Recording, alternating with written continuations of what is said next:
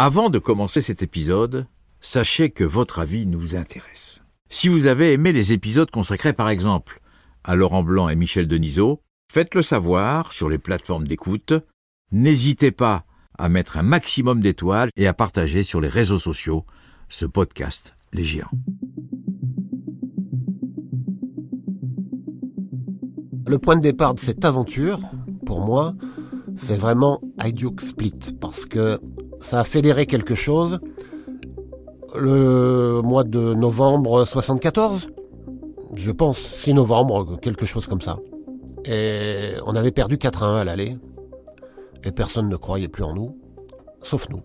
Donc euh, je parle peu, mais euh, dans ces matchs-là, c'est pas pas les paroles qui comptent, c'est les regards, c'est, c'est le, le, contact. Et euh, on est dans les vestiaires, on se prépare pour, euh, pour rentrer sur le terrain, et là on se touche, on se regarde, et euh, on se donne une force collective pour aller de l'avant.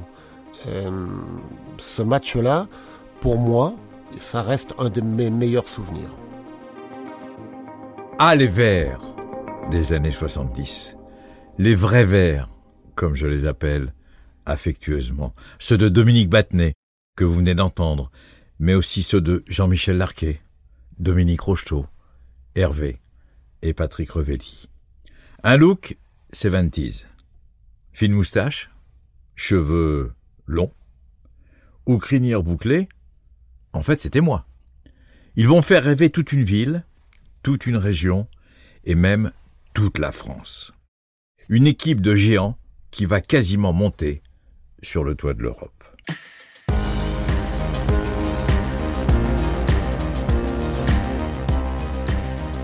Je m'appelle Jacques Vendroux et dans ce podcast, je mets à l'honneur un homme, une équipe, une aventure.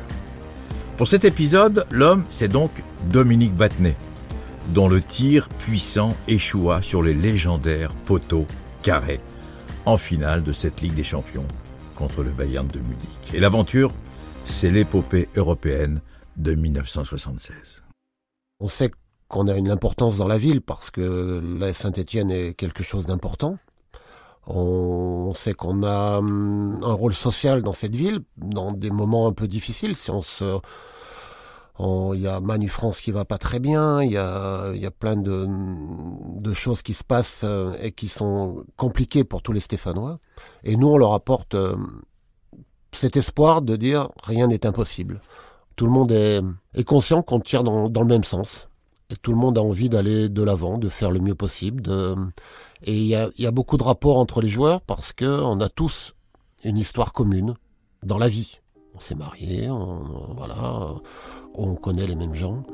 Et on a une histoire commune, hors football, ce qui fait que sur le terrain, on est solidaire, tolérant. On a envie d'aider son partenaire, même quand euh, nous on n'est pas bien, il y a toujours quelqu'un qui est là pour, pour nous aider. En cette fin d'année 75, il y a deux personnages incontournables à la tête de cette équipe stéphanoise. D'abord, un homme avec sa pipe légendaire, toujours à la bouche. C'est un ancien mineur, devenu industriel et président surtout de l'AS Saint-Étienne. Il s'appelle Roger Rocher. Et puis, il y a celui que tous les joueurs appellent Roby. C'est bien sûr l'entraîneur Robert Herbin. Robert Herbin, il me fait confiance. Il me dit pas grand-chose, mais il me fait confiance. Il sait que euh, il peut compter sur moi. Euh, lui, il a compris qu'il fallait faire autre chose au niveau d'entraînement. On doit avoir une préparation athlétique différente. Nous, on fait pas de footing. On fait des séances assez complètes physiquement. On a des journées euh, bien remplies. Donc euh, Robert Herbin a décidé de faire quelque chose qui, ressemble à, à, des athlètes de haut niveau. Et je sais que Guy Drut, une fois, était venu s'entraîner avec nous. Et il nous dit, euh, vous êtes quand même euh, des fous. Roger Rocher, président de la Saint-Étienne depuis 62-63, décide récupération. On part en avion le matin, on rentre le soir, le lendemain, on dort chez nous, le lendemain, on est à l'entraînement, on est en récupération, on limite les trajets, on se donne les moyens, on est un grand vestiaire, très bien organisé. On a un sauna, on a deux piscines, on a un jacuzzi, on a un docteur à temps complet, on a deux kinés, on a quelqu'un qui s'occupe de nos équipements. Un grand club, un grand club européen. On a 15 ans d'avance sur, euh, sur les autres. C'est pour ça que tout a été mis en œuvre pour euh, se donner les moyens de réussir quelque chose de grand en Europe, parce que c'est l'Europe qui intéresse Roger Rocher pour aller le plus loin possible et pour marquer les esprits. Tout ça fait que on est dans un club qui est structuré, organisé. On n'a plus qu'à penser à la performance. À l'époque, toutes les rencontres de Ligue des Champions sont à élimination directe. Ça change tout pour les joueurs et pour les 30 000 spectateurs du stade Geoffroy Guichard. Grâce à ce fabuleux public, les Verts passent sans problème en fait les deux premiers tours et en quart de finale, ils doivent se rendre en URSS. À l'époque, le Dynamo de Kiev est considéré comme la meilleure équipe du monde. Il fait un froid polaire, la neige menace et la rencontre est déplacée en Crimée. Simferopol. Je ne sais pas où c'est. Personne ne sait où c'est. Donc, euh, on arrive à Simferopol, c'est au mois de mars. Bon, c'est encore l'hiver. Il fait pas très chaud. Il n'y a pas grand monde dans les rues. Ça change un petit peu de, notre quotidien. Les hôtels sont un petit peu, non pas rustiques, mais bon, c'est il y a vraiment le minimum. Les lits sont petits, Osvaldo Piazza dépasse euh, de son lit, les pieds euh, en dehors de la couverture. Euh, il y a toujours du monde qui surveille ce qu'on fait. Donc c'est pas quelque chose de très, hum, très rassurant. Voilà. Et dans les tribunes, beaucoup de militaires, je crois. Donc une ambiance un peu surréaliste. Un peu surréaliste parce que c'est entre chien et loup. Enfin, euh, voilà, on n'est pas, on n'est pas au mieux. Et sur le terrain, on n'est pas au mieux aussi. Parce que bon, c'est Dynamo de Kiev qui avait remporté la Coupe des Coupes l'année d'avant, qui est pratiquement l'équipe euh, du RSS. Euh, donc c'est une grosse, grosse équipe avec des gros joueurs. On perd que 2-0. Miraculeusement, on ne perd que 2-0. Alors que on n'a pas vu le ballon. donc euh, ça a été un match où on a où Ivan euh, fait des fait des miracles. Ivan Kurkovic est un gardien assez exceptionnel. D'abord euh, dans ses talents de gardien, mais aussi d'organisateur, aussi de chef de défense. C'est lui qui et là sur ce match-là, c'est lui qui nous maintient à flot parce que c'était un raz de marée. Même s'il y avait de, de la neige, c'est un raz de marée. Euh, donc Ivan Kurkovic est, quand même, euh, oui, celui qui nous permet bah, d'envisager peut-être euh, le retour avec, avec bonheur. Les joueurs ont deux semaines pour se remettre d'aplomb, car ils ont vraiment souffert. Et il y a un homme qui y croit particulièrement, il parie même une bouteille de champagne avec un journaliste, que son équipe va se qualifier. Cet homme, c'est l'entraîneur Robert Herbin. Et il embarque dans son sillage, tout le peuple stéphanois. La presse nous voit, la majorité nous voit, nous voit défait par le, Dynamo de Kiev. Mais nous, on sait qu'on l'a fait déjà avec euh, Split. Donc on se dit, euh, on peut le refaire.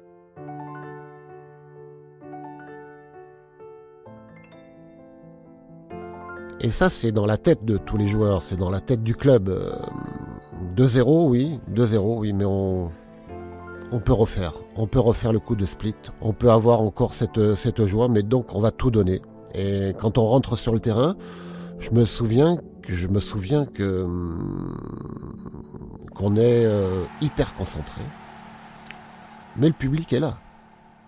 Et hum, quand on rentre, on regarde un petit peu les adversaires, on voit qu'ils ont des yeux un petit peu étonné de cette euh, furie, furia euh, dans les tribunes. N'oublions pas que Saint-Étienne est un chaudron. Nous, on le sait. Euh, les adversaires, pas toujours.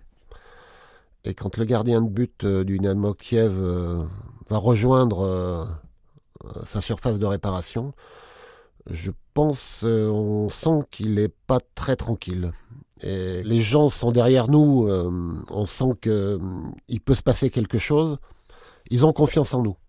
nous, on a confiance en eux mais eux, ils ont confiance en nous. Donc, euh, on sait qu'on doit donner beaucoup pour qu'ils nous rendent beaucoup. Euh, c'est à nous de les emmener euh, pour essayer de renverser cette équipe de Kiev. Je crois que c'est ce terme qui est applicable à la soirée de ce soir. C'est la fête, comme ça l'est d'ailleurs depuis quelques jours et depuis ce matin en particulier dans les rues de Saint-Etienne, Fernand. Oui, parce que vous savez que d'abord les usines et les magasins ont fermé à 5 heures ce soir afin de permettre aux spectateurs, surtout aux spectateurs des populaires, car ici c'est important, vous voyez, des deux côtés euh, du terrain, il y a ce qu'on appelle les tribunes populaires où les gens sont debout et ils sont là depuis 5 euh, heures de l'après-midi. Vous parliez de ces gens qui arrivaient à 5 heures, eh bien euh, ils sont arrivés avec leur casse-côte et maintenant je crois que, bah oui, l'équipe, favorable. Ce sont les deux équipes du Dynamo de Kiev et de l'AS Saint-Etienne qui font leur entrée sur le terrain. À la mi-temps, les deux équipes sont à égalité 0-0.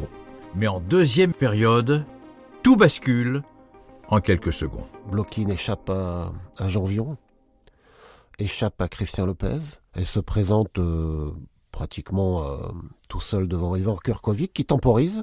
Et Christian Lopez qui ne renonce jamais revient. Bloquine excès de confiance, tergiverse. Lopez euh, arrive à lui subtiliser le ballon, à relancer n'importe où. Hein.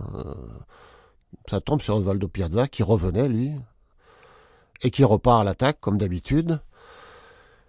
Et euh, sur cette contre-attaque, eh bien, on marque. Et là, c'est le déclenchement de, de la folie dans le stade parce que 1-0, voilà, on n'est pas loin, on a fait la moitié du chemin, et les gens le savent, et ça va commencer à être compliqué pour les, les joueurs de Kiev.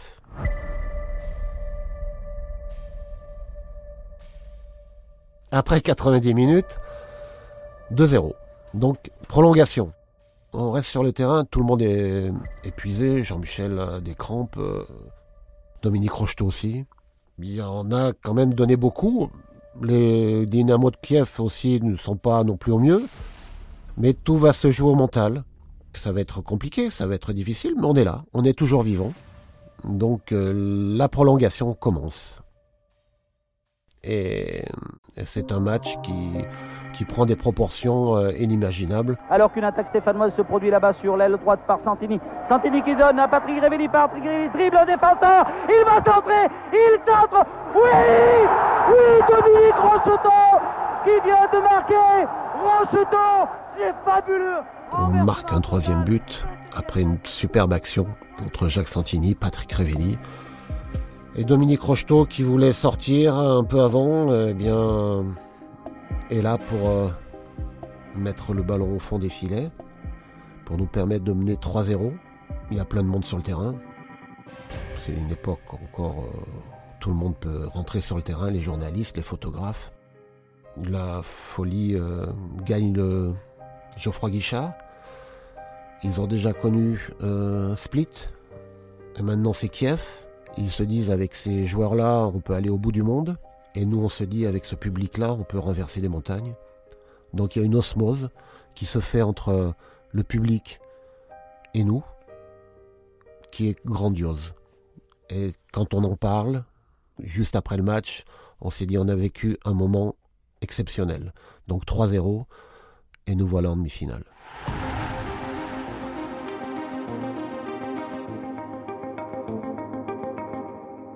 On est en demi-finale, mais on n'a rien gagné. On a juste gagné le droit d'être en demi-finale. Et pour nous, euh, c'est pas suffisant. Donc on est conscient, on est heureux, mais on est mesuré. C'est aussi quelque chose, un fondateur, euh, un match fondateur de, de quelque chose. Et nous, on est dans ces vestiaires-là, on est tous ensemble, on est heureux ensemble, mais des fois les plus grandes joies sont silencieuses. En ce printemps 1976, les Verts de Saint-Étienne s'apprêtent à défier Eindhoven pour une place en finale. Au match aller, les Néerlandais s'inclinent 1-0 à Saint-Étienne, mais les joueurs bataves ont le cuir dur et les attaquants sont quand même très redoutables. Belle ambiance, mais on sait qu'il y a Ekström devant. Ekström, qui fait 2 mètres. Puis une fois, il nous a échappé, mais il n'a pas échappé à Ivan Kurkovic, qui, en sortant, eh bien, lui, lui a un petit peu sonné les cloches. Donc Edström est un peu dans le pâté parce que Ivan Kurkovic eh bien, l'a percuté. Ce qui fait que eh bien, ce joueur-là sort et ça nous enlève une grosse épine du pied. Et c'est ce match-là, pour moi, qui est mon meilleur souvenir, avec Split. Mais celui-là, c'est mon meilleur souvenir parce que ça a été un match de la solidarité. Ça a été un match où tout le monde a été au bout de lui-même. C'est pour ça que c'est une victoire collective. C'est une qualification collective. Il n'y a pas un joueur qui ressort de là. On est vraiment euh, heureux. Je me souviens de mm, Jean-Michel, de Dominique, de Jacques Santini, de Patrick Révelli, de Christian Lopez, Osvaldo Piazza. On est, on est heureux, on est heureux d'être ensemble. On est heureux d'avoir, d'avoir réalisé, euh, non pas cet exploit, parce que maintenant on peut plus parler d'exploit, mais on est heureux d'avoir euh, combattu tous ensemble, d'être allé euh, jusqu'au bout de nous-mêmes. Et je crois que ça c'est le plus important. Donc le retour est quand même très très joyeux jusqu'à l'arrivée à Boutéon, où les gens nous attendent. Nous on arrivait en petit avion, hein, comme d'habitude. On arrive en petit avion. Et les gens n'attendent pas que l'avion s'arrête.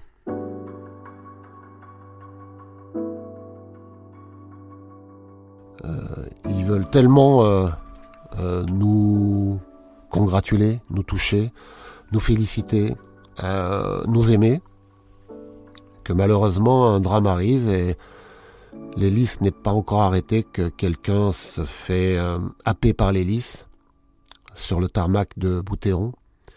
Donc c'est une soirée qui était hum, fabuleuse et qui se termine d'une manière très malheureuse. À ce drame humain terrible viennent s'ajouter des déboires sportifs. Quelques jours avant la finale, les Verts, en championnat, perdent trois de leurs titulaires, indiscutables, sur blessure. Dominique Rocheteau, l'ange vert. Christian Sinagel, mieux de terrain, irremplaçable, et Gérard Farison. Pourtant, à Saint-Étienne, et partout en France, c'est la folie verte. Les produits dérivés s'arrachent par milliers. Les écharpes, les maillots, les bretelles, les shorts et les bas. La France est verte, donc on sait que les gens euh, vont venir nous supporter, vont venir. Euh, bon, le stade va être vert parce que on sait un petit peu ce qui se passe euh, aux alentours, mais nous on est dans d'autres bulles, on voit pas le tourbillon qui est autour. On est dans l'œil du cyclone. Il y a, ça bouge de partout, mais pas nous. Nous, on, se prépare toujours de la même façon, on s'entraîne toujours de la même façon, on est prêt. La France est verte. Et quelle belle couleur, parce que c'est la couleur de l'espoir.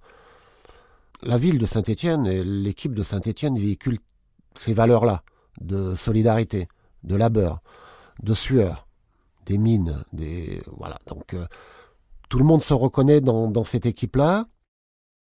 Et je veux pas dire qu'on représente la France, mais pratiquement, on sait qu'on qu'on a un grand rôle à jouer et qu'on va le, jouer euh, au mieux euh, ce 12 mai 76 à Glasgow. Euh, se retrouver là, c'est déjà, c'est déjà beau.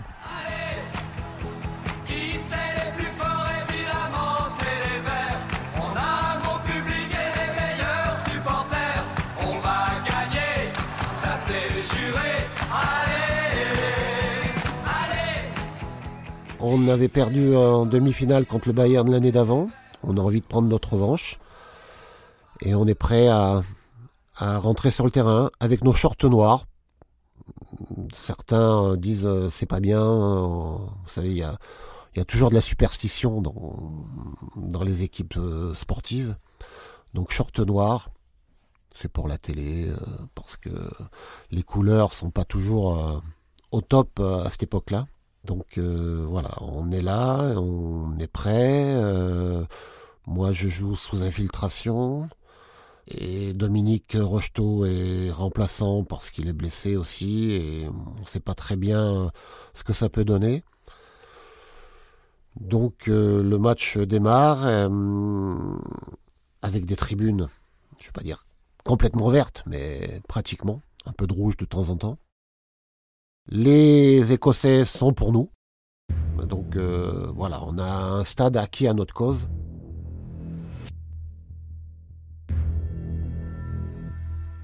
34e.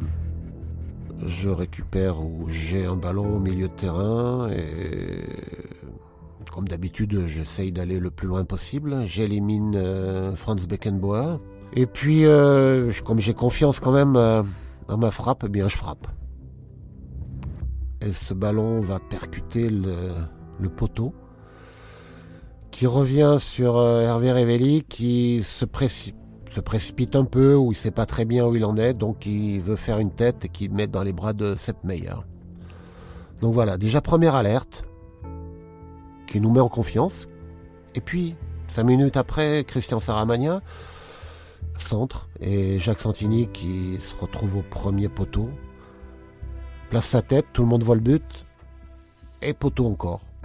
Donc deux poteaux en cinq minutes. Certains peuvent se dire, euh, n'a pas la chance avec nous aujourd'hui. Mais nous, ça nous donne encore un peu plus d'allant et de volonté. Mais c'est vrai que deux poteaux en 5 minutes contre le Bayern de Munich, euh, ça se retrouve pas tout le temps. La légende des poteaux carrés est née. Ce soir-là, les Verts ne marquent pas et c'est le Bayern qui s'impose 1-0. On est battu en finale. Et la tristesse se voit sur tous les visages. Jacques Santini, Jean-Michel Larquet, Gérard Janvion. Malgré la rentrée de, Dominique Rocheteau en fin de match, on n'a pas pu renverser la vapeur. Donc tous ces joueurs-là eh ben, sont très tristes, ça pleure. Et on regarde euh, les joueurs allemands, les Munichois soulever la coupe.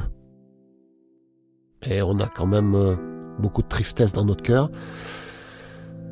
Parce que bah, c'est le dernier match et on n'a pas pu gravir cette, euh, cette marche-là. Donc euh, beaucoup de tristesse. on le voit à la fin aussi au, repas, à la soirée, dans une grande salle où il n'y a pas beaucoup d'ambiance, où l'ambiance est un peu glaciale parce que bah, tout le monde est, sent qu'on est passé à côté de, de quelque chose de grand. Et si ces poteaux n'avaient pas été carrés, peut-être qu'on aurait été euh, champion d'Europe, mais personne ne peut le dire, donc euh, laissons la légende euh, où elle est. Pourtant, le lendemain, plus de 100 000 personnes acclament les héros malheureux, une organisation dont j'ai été au départ. J'ai été voir Roger Rocher, le président de l'AS Saint-Étienne. Je lui ai dit, Président, si vous faites un petit crochet par Paris après la finale, il me répond Quoi qu'il arrive Je réponds Quoi qu'il arrive. Nous voilà sur les Champs-Élysées avec euh, euh, une foule euh, immense, énorme. On ne s'attend pas à ça parce que on a quand même perdu. On n'est pas champion d'Europe. et les gens nous témoignent beaucoup d'amour.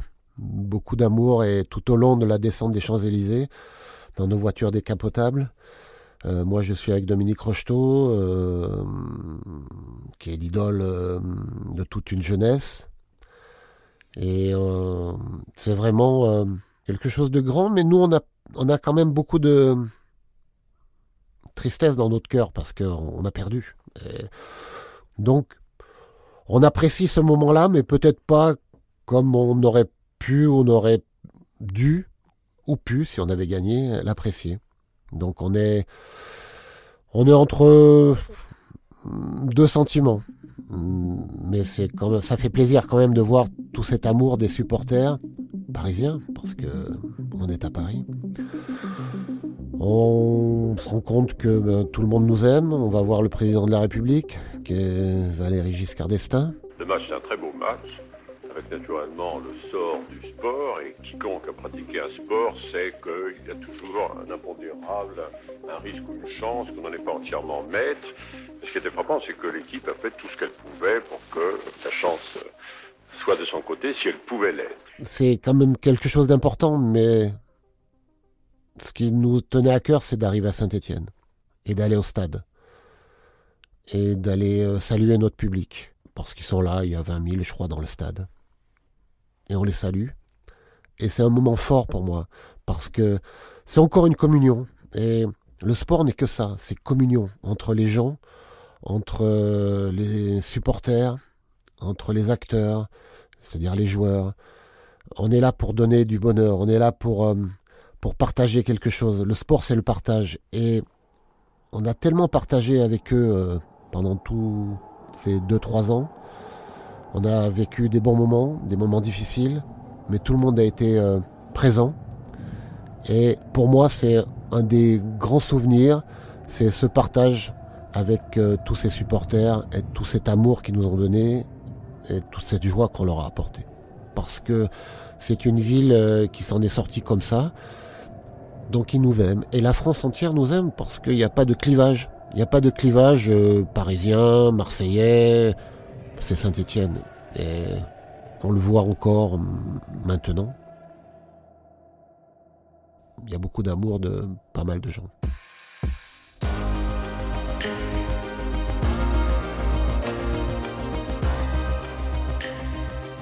Vous venez d'écouter Les Géants, un podcast Europe 1 Studio, produit par Sébastien Guyot et réalisé par Loïc Vimard. Si vous avez aimé cet épisode, n'hésitez pas à en parler autour de vous et à le faire savoir sur les plateformes avec vos étoiles et vos commentaires bien sûr. Le sport professionnel comme le sport amateur sont à l'honneur dans ce podcast. Alors, à très vite pour de nouvelles aventures de géants.